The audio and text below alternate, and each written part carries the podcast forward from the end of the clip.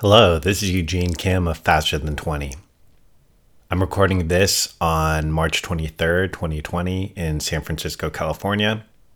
Uh, it's a pretty crazy time right now, and appropriately enough, the title of my blog this morning is Freaking Out and Systems Change. We are in the midst of a global pandemic.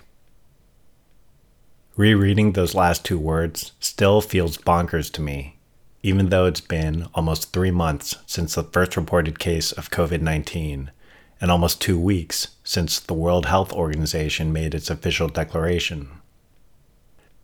I had been casually tracking coronavirus from the start, and I started paying closer attention about four weeks ago. I've also been actively doing some thinking and scenario work around planetary crises with a few friends and colleagues for the past year and a half. I wasn't as prepared as I could have been, but it's not like this came out of nowhere. Which made it even more surprising to me when, just before the official pandemic declaration and a week before the shelter in place orders started here in San Francisco, I started freaking out. One of my superpowers is that I'm able to stay calm in stressful situations. I've had this power for as long as I can remember, and it's served me well in life and in work. It's actually two interdependent practices recognition and mitigation. Recognition is both situational, understanding when I'm in a stressful situation, and introspective, understanding when I'm feeling stressed. Once I recognize, I usually have a limited window of time in which to mitigate, which mostly consists of me talking to myself and breathing. Mitigation is useless without recognition. If I'm not aware of my stress level rising, then I can't mitigate. Which brings me to my kryptonite. In times of sudden crisis, I'm cool as a cucumber. But when the stress slowly sneaks up on me, I'm like the proverbial frog in slowly boiling water. It doesn't happen often, but when it does, I've learned to just let it happen and be okay with it. That's what I did when I started freaking out two weeks ago. A few of my friends on social media, whom I trust, had been sounding the alarm for a few days, and I had started to wonder whether I was taking it seriously enough. After spending a few days thinking it through and talking it over with friends, I started canceling social engagements and sheltering in place, even though I wasn't feeling sick. I started asking friends and family to consider doing the same, but I wasn't yet advocating for it, and I was still feeling calm. That started changing for me the following day, which is when WHO officially declared COVID 19 a pandemic. I was completely ignoring my work instead obsessively reading articles and clicking through posts on social media. When I talked to friends and family who were still resistant to staying home, I noticed a shortness of breath and a hint of hysteria in my responses. That's when I sat down and said to myself, Holy shit, I am officially freaking out. For me, part of let it happen and be okay with it is talking about it with others. This post is one example of that. The more I talk about it, the more I normalize it, and the less scary and more manageable it becomes. As I told others about my COVID 19 meltdown, I could start to hear a little voice inside my head saying, Of course you're freaking out. There's a worldwide pandemic that's spreading exponentially, killing thousands of people and shutting down our economy. You're rightfully scared, and you rightfully feel helpless. I don't know why it takes so long for this little voice to start speaking up about what should seem obvious, but it does. It's just how freaking out works. At my previous consulting firm, we used to hand out a two page document to new and prospective clients detailing our design process. My favorite paragraph was about what I called the freak out moment.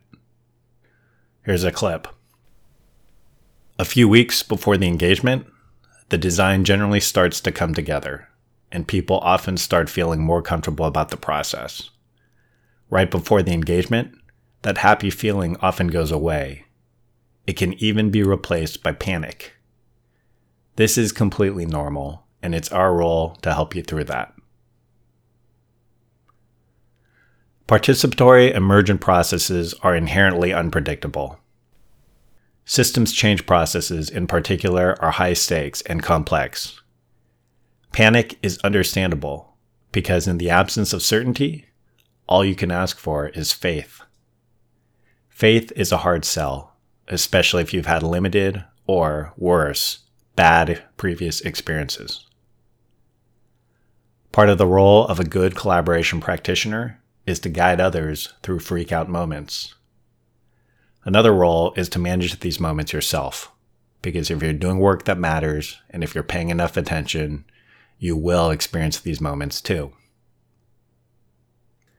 There are three things I try to do to manage these moments. First, let it happen and be okay with it.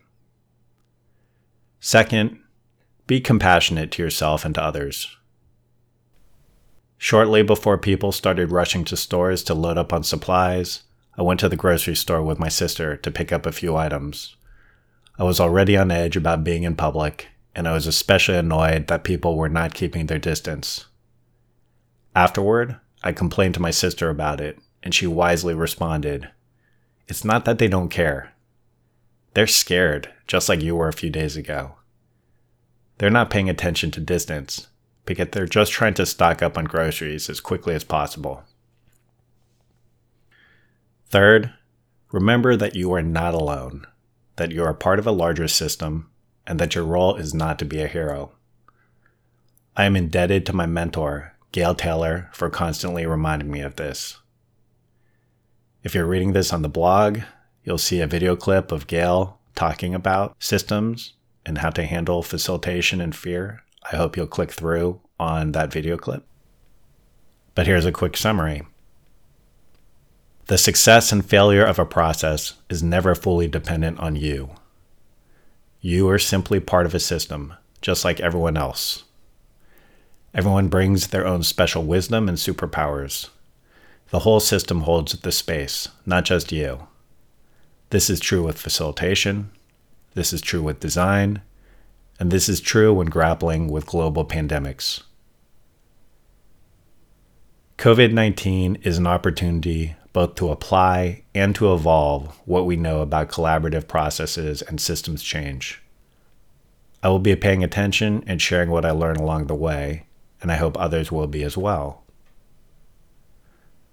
At the same time, remember that these are not normal times. Many of us are having to grapple with huge uncertainties with work. Many of us are suddenly having to grapple with working from home and simultaneously taking care of our homebound kids. Many of us are taking care of our parents.